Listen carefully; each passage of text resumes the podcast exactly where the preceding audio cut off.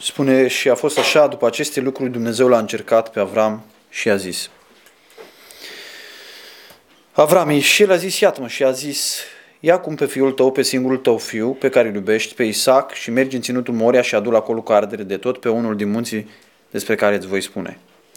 Și Avram s-a sculat de dimineață și a pus șaua pe măgarul său și a luat cu el pe doi dintre slujitorii săi și pe Isaac, fiul său.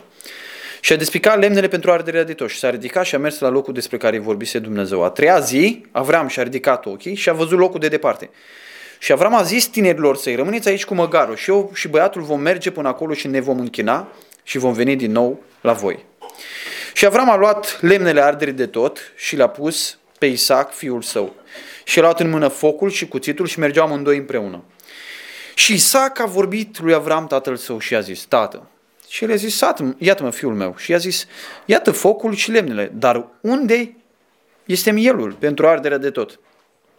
Și Avram i-a zis, fiul meu, Dumnezeu însuși va îngriji de mielul pentru arderea de tot. Și mergeau amândoi împreună și au ajuns la locul despre care îi spusese Dumnezeu. Și Avram a zidit altarul acolo și a așezat lemnele și a legat pe Isaac, fiul său, și l-a pus pe altar deasupra lemnilor. Și Avram și-a întins mâna și a luat cuțitul ca să înjunghe pe fiul său.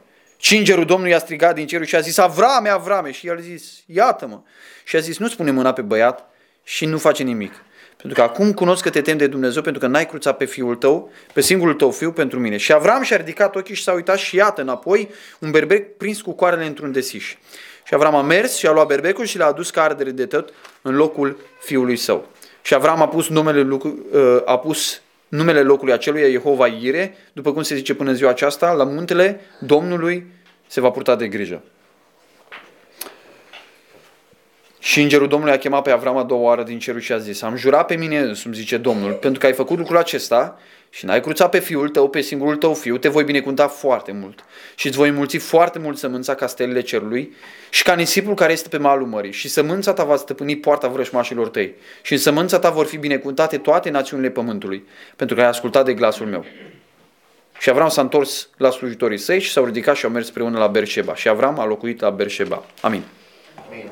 Uh, pasajul acesta pe care îl avem înaintea noastră uh, este un pasaj uh, deosebit pe lângă toate celelalte pe care le-am analizat noi și în care am văzut lucrarea lui Dumnezeu jertfitoare în Domnul Isus Hristos, cum ne-am uitat la Geneza 3, Adam și Eva, la Geneza 4, jertfele aduse de Cain și Abel, ne-am uitat la uh, izbăvirea evreilor și Paștele, noaptea aceea glorioasă, am văzut printre altele și chiar pe Finias și felul în care el arată uh, ispășirea și disciplina lui Dumnezeu, mai multe pasaje din Vechiul Testament care în mod clar vorbesc despre Domnul Isus Hristos. Dar dintre toate acestea, mi se pare că Geneza 22 se apropie foarte, foarte, foarte mult de uh, însumarea tuturor aspectelor care țin și au fost împlinite în jertfa Domnului Isus Hristos.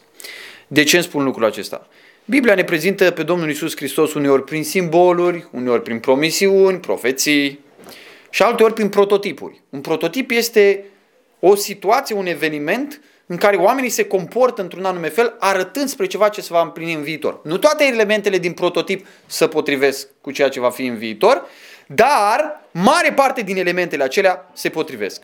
Și acum, în pasajul acesta avem prototip pe Avram. Da? Avem prototipul Avram. Și Dumnezeu alege ca prin viața unor oameni, numai de data aceasta doar printr-o jertfă, prin viața unor oameni, prin Avram și fiul său Isaac, să ne vorbească despre Dumnezeu Tatăl și despre fiul său Isus Hristos. Acum, de ce le alege Dumnezeu pe Avram? Putea Dumnezeu din tot Vechiul Testament să rânduiască orice altă persoană care să ducă să-și aducă fiul său jertfă. Credeți că putea? Dumnezeu să aleagă pe altcineva, pe David să-și ducă fiul său jertfă, pe oricine altcineva. De ce le alege Dumnezeu pe Avram? Eu cred că Dumnezeu le alege pe Avram pentru că Avram este cap de legământ. Nu cap de legământ, vechiul legământ.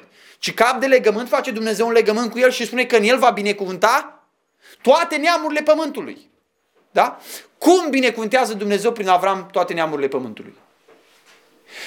Noul Testament începe cu expresia aceasta sau cu propoziția aceasta. Aceasta este genealogia lui Isus Hristos, fiul lui Avram, fiul lui David. Felul în care Dumnezeu binecuvintează toate neamurile în Avram este prin fiul lui Avram, prin Domnul Isus Hristos. Prin fiul lui Avram care ajunge să fie jerfit. La fel cum Isaac a fost jerfit prototipic, da? A fost jerfit ca simbol, că n-a fost jerfit fizic, da? Deci acesta este motivul pentru care Avram este ales în situația aceasta. Niciodată în toată istoria omenirii Dumnezeu n-a cerut niciunui om să aducă jerfă pe fiul lui, jerfă umană. Asta era un sacrilegiu, era o pângărire, era un blestem înaintea lui Dumnezeu. Toate neamurile păgâne din jurul poporului Israel aduceau copii ca jerfă. Să aduceau jerfă lui Moloch. Dumnezeu condamnă lucrul acesta și spune că e un blestem. Este cu neputință ca Dumnezeu să fi cerut ceva ce condamna la zeii păgâni. Este cu neputință ca Dumnezeu să fi cerut ceva ce demonii insuflau în religiile păgâne. Și totuși există un singur caz în istorie când Dumnezeu cere lucrul acesta și îl cere pentru a ilustra prototipic, simbolic, prefigurativ. Da? Jertfa Domnului Isus Hristos. De asta. Și cere lui Avram, pentru că Avram este cap de legământ, cel căruia Dumnezeu îi promite, îi dă această promisiune extraordinară, că în el se vor, vor fi binecuvântate neamurile, toate neamurile pământului. Da?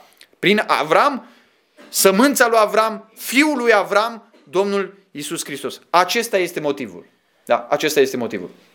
Evident, când te uiți la situația asta, Avram putea să-și ridice o tonă de întrebări. E contrar promisiunilor lui Dumnezeu. Păi nu mi-ai promis tu când el, în Isaac, voi avea o sămânță și prin el voi duce sămânța mai departe, va fi binecuvântat toate neamurile pământului. E absurd, nu? Nu era absurd din punct de vedere omenesc. Dacă gândeai cu rațiunea umană, era absurd. Păi prin el ai zis că mă binecuvântez, acum mi-l ceri să-l omor. Doi, cum am spus deja, asta fac neamurile, păgânii din care tu mi-ai scos, tu mi-ai spus să ies din țara mea. Tu m-ai izbăvit dintre păgânii ăștia. Și acum mă pui să fac același sacrilegiu pe care îl fac nenorociții ăștia. Doamne, nu-i consecvent cu tine însuți, da? Nu-i consecvent cu planul tău, nu-i consecvent cu promisiunile tale, nu-i consecvent cu separarea pe care tu mi-ai cerut-o din neamurile astea. Nu-i consecvent cu natura mea de tată. Cum să mă duc eu, tată? Bun, jertfește tu dacă vrei. Să-i cadă un copac în cap, să moară cumva, trăznește-l. Dar nu-mi cer mie, tată, să-mi omor copilul. V-aș putea spune o sumedenie de gânduri care ar fi putut să-i treacă lui Avram prin cap, gânduri omenești, aș spune chiar logice, care stăteau împotriva poruncii lui Dumnezeu. Credința nu este antirațională. Rațiunea spunea nu-l jertfi pe Isaac. N-are nici o logică. Promisiunea, porunca lui Dumnezeu spunea jerfește-l pe Isaac. Promisiunea spunea, porunca spunea jerfește-l pe Isaac, rațiunea spunea nu-l jerfi pe Isaac. Între promisiune, între, scuzați-mă, poruncă a lui Dumnezeu de a-l jerfi și rațiunea umană, gândirea umană care spunea nu-l jerfi, era promisiunea lui Dumnezeu, că Dumnezeu un Isaac pe care i l-a dat și în care a promis că îl va binecuvânta, promisiunea asta spunea că în Isaac va avea sămânță. Și cartea evrei ne spune că Avram a crezut că Dumnezeu îl va învia din morți. Așa s-a dus Avram. Să nu credeți că Avram s-a dus acolo, am auzit o grămadă de predici total aberante și absurde, că Avram se ducea acolo și se gândea tot felul de treznăi. Fiecare și-a lăsat imaginația să uh, zboare. Nu! Evrei spune că Avram a crezut că Dumnezeu îl va da din morți, îl va învia din morți.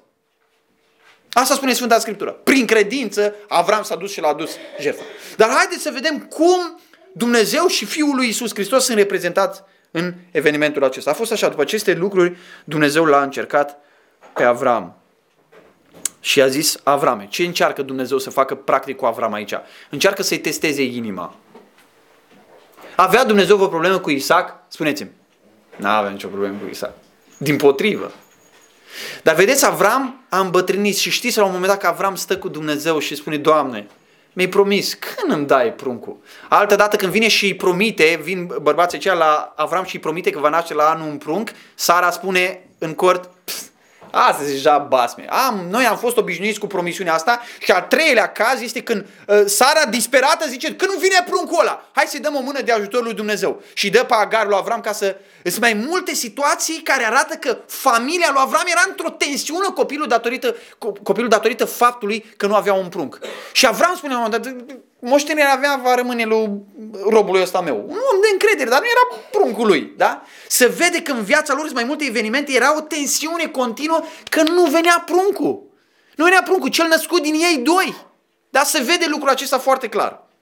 Și Dumnezeu îl încearcă pe Avram pentru că în creșterea copilului, ce crezi că s-a întâmplat în inima lui Avram?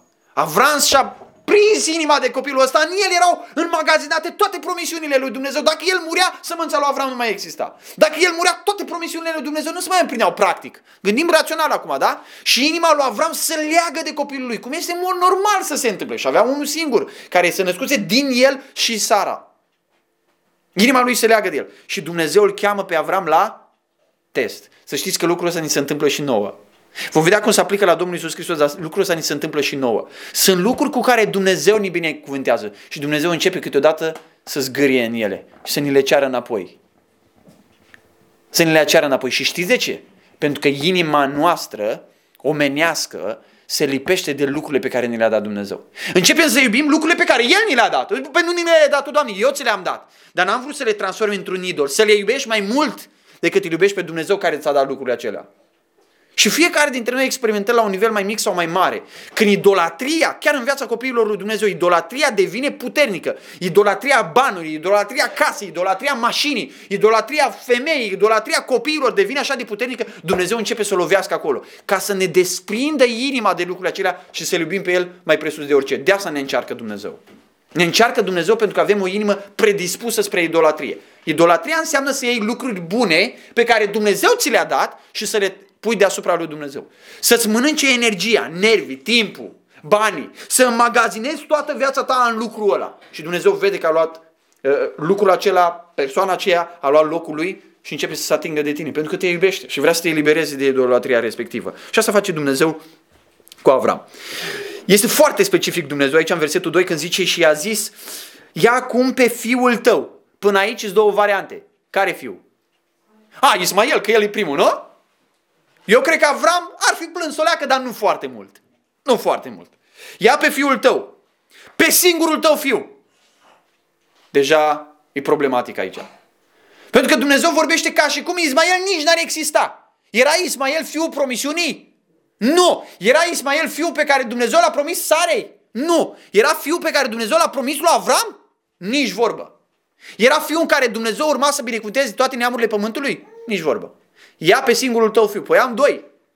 Știi tu care e singurul tău fiu. Și au zis, pe, pe unicul tău fiu, pe care îl iubești, pe Isaac. Lucrul acesta ne vorbește foarte clar despre Tatăl și Domnul Isus Hristos. Dumnezeu are mulți fii și noi suntem fiii Lui. Dar noi suntem fiii Lui fiindcă am fost înfiați, suntem fiii Lui prin Domnul Isus Hristos.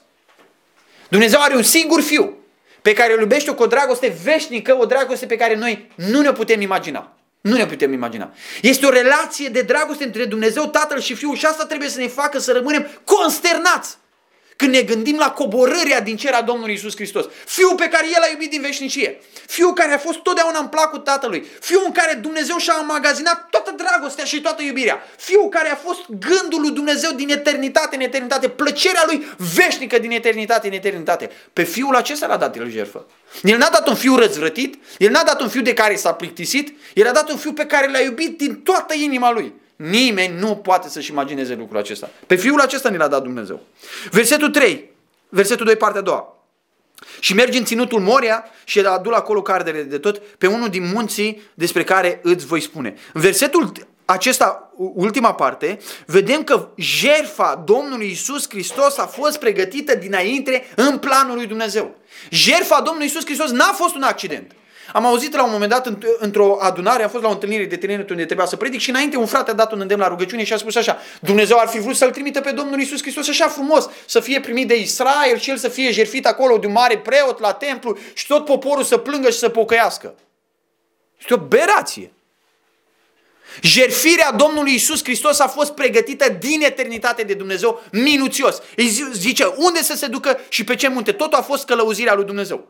Cineva se poate întreba, bun, dar n-a fost mâna romanilor acolo? N-a fost mâna lui Iuda acolo? N-a fost mâna cărturarilor și fariseilor? A fost sau n-a fost?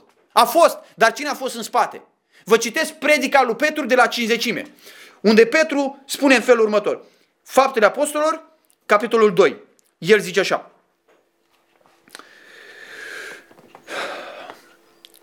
În versetul 22. Bărbați israeliți, ascultați cuvintele acestea. Pe Iisus din Nazaret, om adeverit de Dumnezeu înaintea voastră prin lucrări de putere și minuni și semne pe care le-a făcut Dumnezeu prin El în mijlocul vostru, după cum voi și vă știți. Pe acesta, ascultați, pe acesta, dat în mâinile voastre. Cine l-a dat în mâinile lor? Cine l-a dat în mâinile lor? Dumnezeu l-a dat în mâinile lor.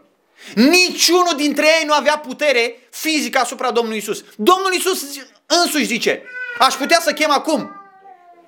Făcea o curățenie totală în Ierusalim. Nu scăpa niciunul cu viață. Nu se atingeau nici de un fir din capul Domnului Isus Hristos. El a fost darul Tatălui. L-a dat în mâna păcătoșilor. Dumnezeu l-a dat în mâna păcătoșilor. După sfatul hotărât, hotărât, decizia, decretul veșnic al lui Dumnezeu și după știința mai dinaintea lui Dumnezeu, voi l-ați răstignit și l-ați omorât prin mâna celor fără de lege. Dar uitați, l-au răstignit și l-au omorât prin mâna celor fără de lege, fiindcă Dumnezeu l-a dat în mâinile lor. Să nu ne imaginăm jertfa Domnului Isus Hristos, a venit Domnul Isus pe pământ, a încercat să cucerească inima evreilor, n-a reușit și fiindcă n-a reușit, ei l-au omorât. Și Dumnezeu a zis, dacă tot l-au omorât, hai să facem din asta o jertfă de ispăcire. Asta este o blasfemie la adresa lui Dumnezeu. A fost orchestrarea divină din eternitate. L-a avut Dumnezeu pe Domnul Isus Hristos din eternitate. De asta Apocalipsa vorbește despre mielul care a fost junghiat înainte de întemeierea lumii. A fost hotărât dinainte de Dumnezeu. A fost orchestrat de Dumnezeu. Altfel, ar trebui să le mulțumim romanilor, nu? Și cărturarilor și fariseilor, că ei au adus jertfa, nu lui Dumnezeu. Păi nu! Dacă spunem că omul a făcut lucrul acesta. Sigur că a făcut omul fizic. Dar orchestrarea a fost din spate, din partea lui Dumnezeu. Apoi, în versetul 3, mi se pare ceva deosebit de fascinant. Zice, Avram s-a sculat de dimineață și el, Avram, a pus șaua pe măgarul său. El a luat cu el doi dintre slujitorii săi și pe Isa fiul său. El a despicat lemnele. Mi se pare un chin extraordinar. Tu, tată, să faci toată pregătirea asta pentru jerfă. Eu nu cred că de asta unii zic, domnule, nu, nu ne vom plictisi o veșnicie întreagă. Eu nu cred. Eu cred că o eternitate întreagă, dacă Dumnezeu ne va descoperi inima Lui, vom rămâne fascinați, uimiți, vom fi încremeniți înaintea Lui Dumnezeu și toată mulțimea. Azi mă uitam cu, cu, cu, cu câțiva de aici, în Corea de Sud, la o biserică de 60.000 de membri de credincioși care cântau toți. Mi se zbârlea părul pe mine, dar mi să fie acolo. Și întrebam, cum o fi în cer? Fi miliarde de oameni care atunci când văd pe mielul care a fost junghiat, să aruncă cu fața înaintea lui și aruncă coroanele. Nu le mai trebuie nicio răsplată. Ca, ca, ca respect, mulțumire, recunoștință față de el. Vom fi consternați o eternitate dacă Dumnezeu își va deschide inima față de noi și ne va arăta ce a fost în el când el însuși a pregătit jertfa Domnului Isus Hristos. N-ai cum să înțelegi. Și spun, dacă nu te mișcă lucrul ăsta, nu știu ce te poate mișca pe pământul ăsta. Nu știu ce te poate mișca pe pământul ăsta. Dacă lucrul ăsta nu face să încremenească toți neuronii din capul tău, să spui, nu pot să trec dincolo din gândul acesta. N-am cum! Dacă lucrul ăsta nu mă face să-mi vină să mă arunc la pământ înaintea lui Dumnezeu, nu știu ce o să te facă. Dacă lucrul ăsta nu te face să te închini, să te dai lui Dumnezeu, să slujești pe Dumnezeu, să lauzi pe Dumnezeu din toată inima, ce o să te miște? Ce o să te miște?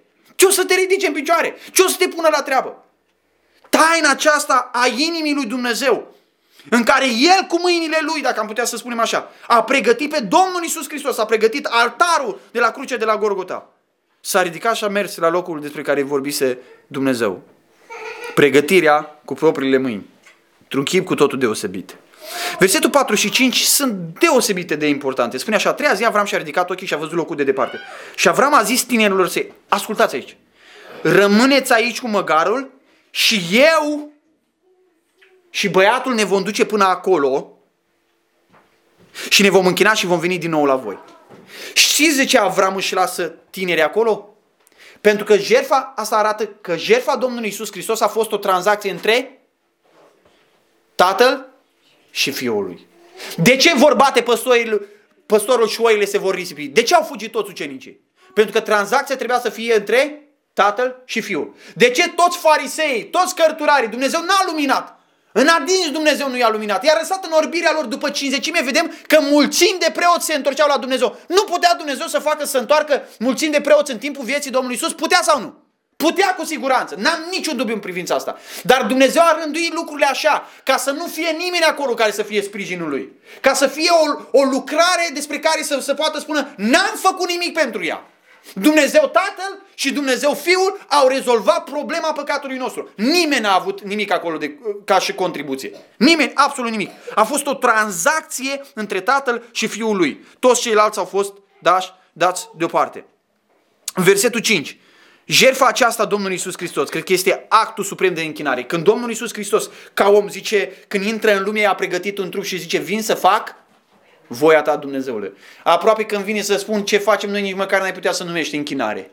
Actul suprem de închinare a fost când Domnul Isus Hristos, în ascultare de Tatăl, s-a dat pe sine jertfă înaintea Tatălui în primul rând. Înaintea Tatălui. Și a satisfăcut dreptatea lui Dumnezeu, gloria lui Dumnezeu. A satisfăcut slava lui Dumnezeu. A fost glorificat Dumnezeu cum niciodată n-a mai fost glorificat de nimeni în niciun fel.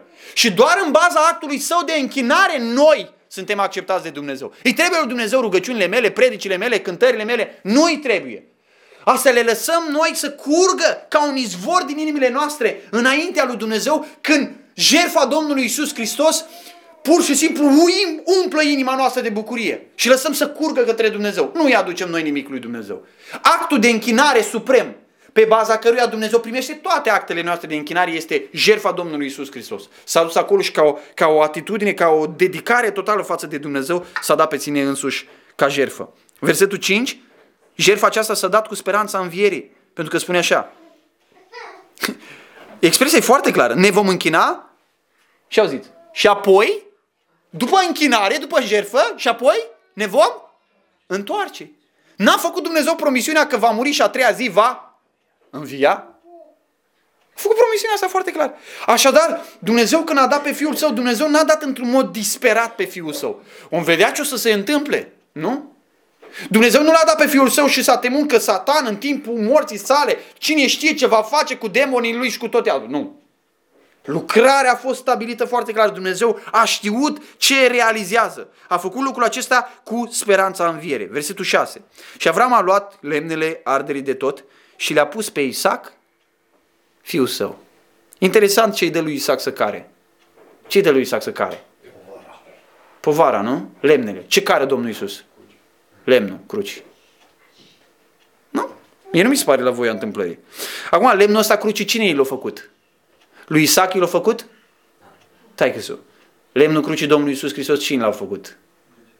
Tot Dumnezeu l-a făcut, dar l-au făcut oamenii, l-au pregătit ca să-l care. Dacă mă întrebați, mă, totuși, noi nu contribuim cu nimic la, nu contribuim cu nimic la jertfa Domnului Isus. Știți cu ce contribuim noi? Dacă am fi fost în ziua aceea în Ierusalim, când Domnul Isus Hristos ar fi fost răstignit, toți am fi contribuit hulindu-l, bajocorindu-l, scuipându-l și pregătindu-i lemnul de execuție. Cu asta am fi contribuit. Cu nimic, absolut cu nimic altceva. Asta, e singura, asta a fost singura contribuție a omului. Și el, în mod voluntar, Isaac își cară instrumentul execuției. Domnul Iisus Hristos își cară instrumentul execuției. Voluntar îl cară. Da? Voluntar îl cară. Focul pe care îl ia este simbolul judecății.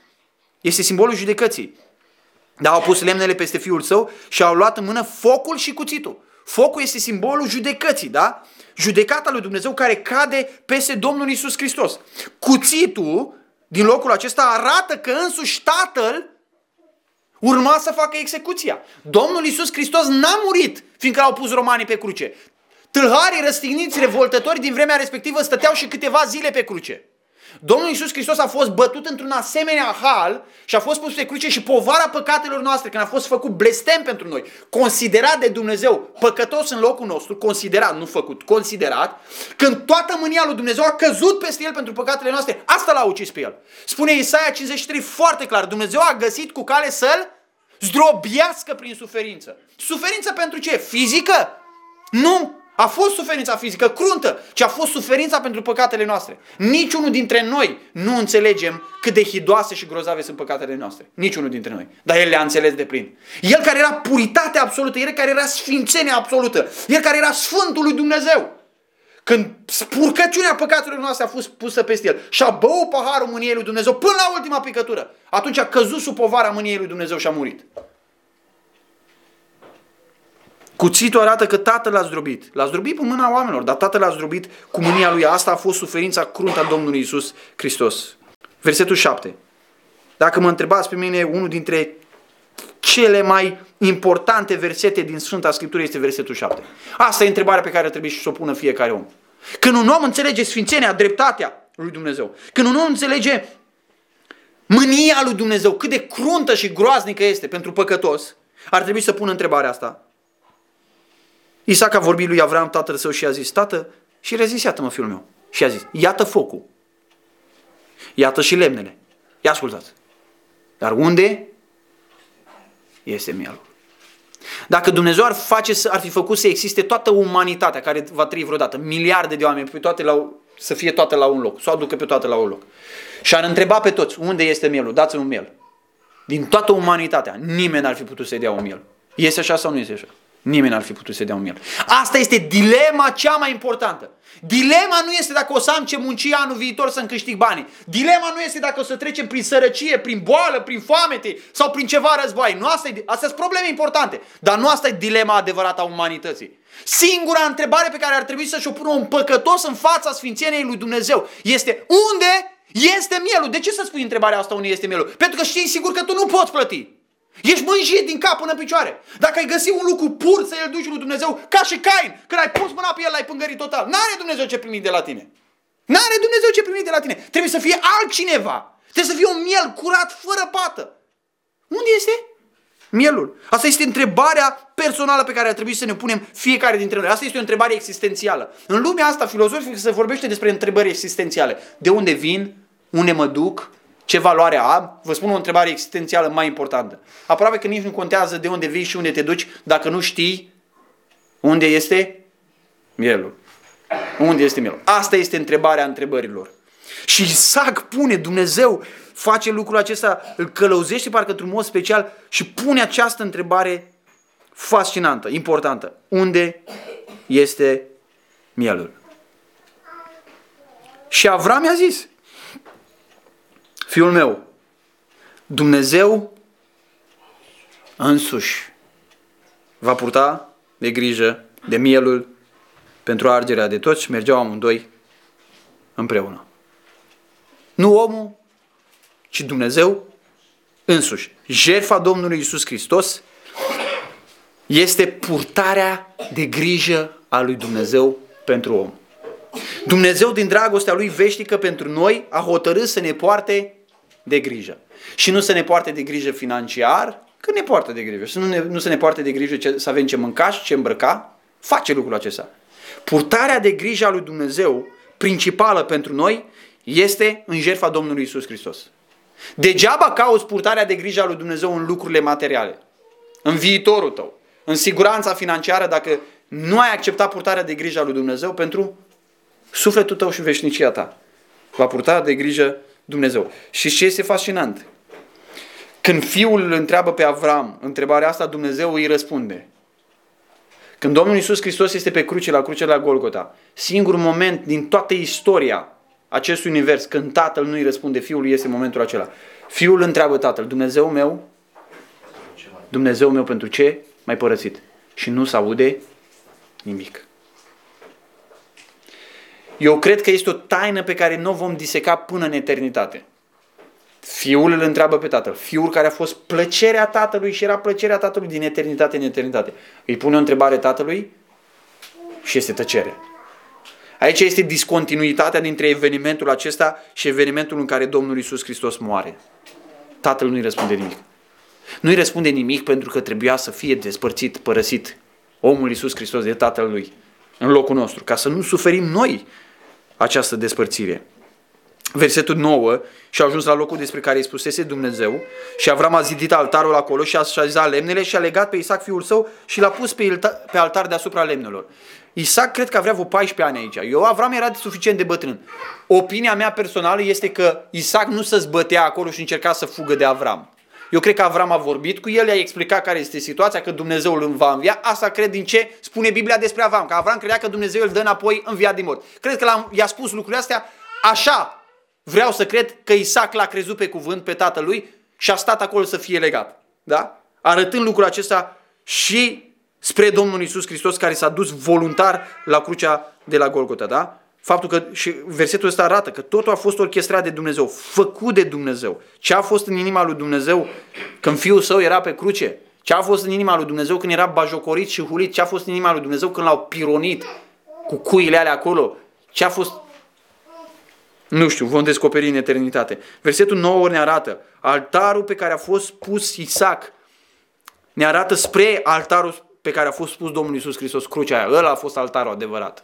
Astăzi când vorbim, o zice, oamenii s-au dus, schemați la altar. Nu mai există niciun altar. Singurul altar adevărat a fost la cruce. Dacă n-ai ajuns la altarul ăla, poți să te duci la un milion de altare că nu-ți folosește la absolut nimic. La absolut nimic. Ăla e altarul.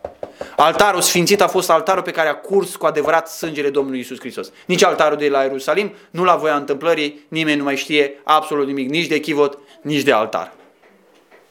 Altarul mântuirii noastre este altarul pe care a curs sângele Domnului Isus Hristos. Versetul 10 și 11. Și Avram și-a întins mâna și a luat cuțitul ca să înjunghe pe fiul său. Da? Este momentul care arată când Dumnezeu Tatăl îl consideră pe Fiul Său încărcat cu toate păcatele noastre ca marele preot, ca jertfă pentru păcat, îl consideră încărcat cu toate păcatele noastre, cu blestemul păcatelor noastre, pune mâna pe cuțit, tatăl către fiul să înjunghe, ca să înjunghe pe fiul său. În inima lui Avram, jertfa era deja comisă. Omul a pus mâna pe cuțit și gata să dea lovitura. În inima lui lucrul acesta era făcut. Dumnezeu intervine printr-un înger și zice, un înger din cerul i-a strigat din cerul și a spus Avrame, Avrame și el a zis, iată-mă și a zis, nu-ți pune mâna pe băiat. Dar gândiți-vă la scena de la cruce. Exact același lucru. Dumnezeu Tatăl, că zice Domnul Iisus se roagă în grădina Ghețiman, Tată, depărtează de la mine paharul acela. El era cuțitul. Aia era mânia lui Dumnezeu care urma să fie dată să o bea în întregime și el să moară. Dumnezeu Tatăl, vorbesc metaforic acum, pune mâna pe cuțit, se îndreaptă spre fiul său, a fost în vremea lui Avram un înger care a venit de la Dumnezeu și l-a oprit pe Avram. Când Dumnezeu Tatăl ia paharul și îl toarnă pe fiul său, nu este nimeni să-l oprească. Absolut nimeni. Acolo se împlinește total lucrul acesta. Cum poate mintea omenească să înțeleagă așa ceva? Să, tatăl să-și dea fiului lui să bea paharul morții tatăl să dea fiului lui să bea paharul mâniei sale. Un fiu care nu i-a greșit niciodată. Un fiu care a fost plăcerea sa veșnică. Un fiu în care a fost într-o relație și o dragoste pe care niciun om nu va avea niciodată cu alt om. Tatăl îi dă fiului să facă lucrul acesta. Pentru ce? Ați gândit odată pentru ce îi dă? Sigur că știm pentru ce îi dă, nu? A dat pentru noi care suntem pocăiți de atâta mari de ani și încă vorbim ce nu trebuie. A dat pentru noi, noi care suntem pocăiți de atâta ani și încă ne purtăm cum nu trebuie și acționăm cum nu trebuie. Pentru noi la da, nu? Și n-a fost nimeni. Să spună, nu, nu, nu, avem un înlocuitor. Aici a avut, dar atunci n-a avut. Atunci n-a avut. Nu spune mâna pe băiat și nu-i face nimic pentru că acum cunosc că te temi de Dumnezeu pentru că n-ai cruțat pe fiul tău, pe singurul tău fiu pentru mine. Dumnezeu n-a cruțat pe fiul lui, pe singurul lui fiu pentru noi. Găsește expresia asta peste tot în Biblie. Pentru noi. Pentru noi. Pavel spune pentru mine. Când își spune mărturia lui. Pentru mine. Și Avram și-a ridicat ochii și s-a uitat și iată că înapoi era un berbec prins cu coarele într-un desiu. Și Avram a mers și a luat berbecul și l-a adus ca ardere de tot. Ascultați expresia asta. Dacă mă întrebați pe mine, cum poate, domnule, să fie înțeleasă mântuirea asta simplu? Că explicați atâtea lucruri, să dăm o, o, un cuvânt așa simplu, să-l țin în minte, să-l mi fixez în capul ăsta slab și să nu-l ui niciodată. Asta este, asta este cuvântul. O ardere de tot în locul. Ăsta trebuie să ții minte. În locul. În locul meu. Este și o cântare. În locul meu. În locul meu. Asta este mântuirea. Altcineva în locul meu. Isus în locul meu. Jertfa lui în locul meu. Mântuirea lui în locul meu. Moartea lui în locul meu. Asta este expresia fundamentală care arată ce s-a întâmplat la crucea de la Golgota. A stat Isus în locul meu. La fel cum pentru Isaac aici s-a găsit un berbec care să stea în locul fiului său, la fel pentru noi s-a găsit un miel care să fie în locul nostru. Nu există nicio contribuție la mântuire. Nu există nicio faptă pentru mântuire. Nu există lacrimi pentru mântuire. Nu există pocăința noastră nu contribuie la mântuirea noastră. Pocăința noastră este modul în care primim mântuirea. Credința nu adaugă ceva mântuirii. Credința este un instrumentul prin care primim mântuirea. De asta spune, suntem mântuiți prin har, prin credință. Nu datorită credinței. Nu cu credința noastră. Prin ea este un instrument. Este ca o conductă prin care e trimisă mântuirea. Lacrimile pocăinței, credința, faptele, ce mai vreți dumneavoastră, nu contribuie cu nimic la mântuire. Mântuirea înseamnă ca Iisus Hristos să fi stat în locul meu.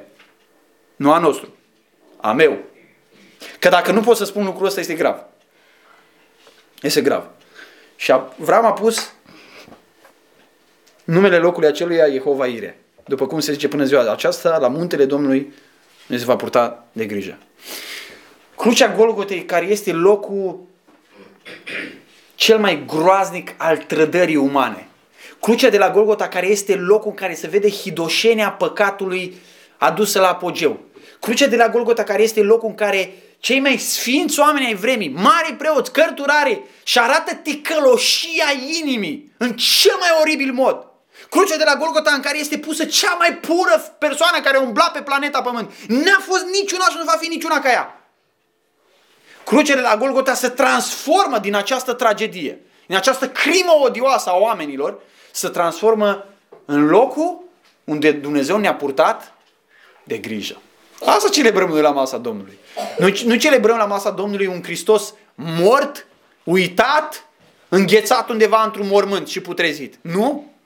Noi la masa Domnului celebrăm un loc, o persoană mai degrabă unde Dumnezeu, o persoană în care Dumnezeu ne-a purtat de grijă. Jehova, Ire.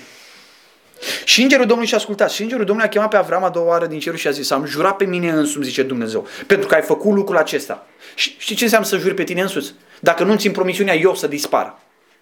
Eu să fiu nimicit, eu să fiu blestemat. Dumnezeu să jură pe sine. Dumnezeu cum spune, mă nec pe mine însumi dacă nu mă împlinesc promisiunea asta. E posibil ca Dumnezeu să nu mai existe? Nu. Dumnezeu să jură pe ce se poate jura mai înalt. Dumnezeu să jură pe sine însuși. Pe însăși persoana lui.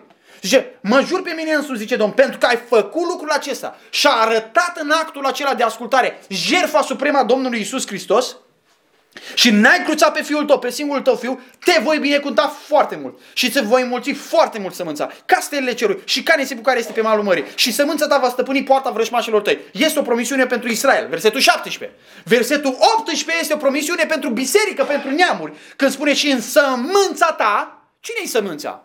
Pavel în Galaten 3 ne spune că sămânța este Hristos. Și în sămânța ta vor fi binecuvântate toate națiunile pământului pentru că ai ascultat de glasul meu. De ce Dumnezeu îi face promisiunea binecuvântării tuturor neamurilor și a românilor în momentul în care își jertfește pe Fiul Său?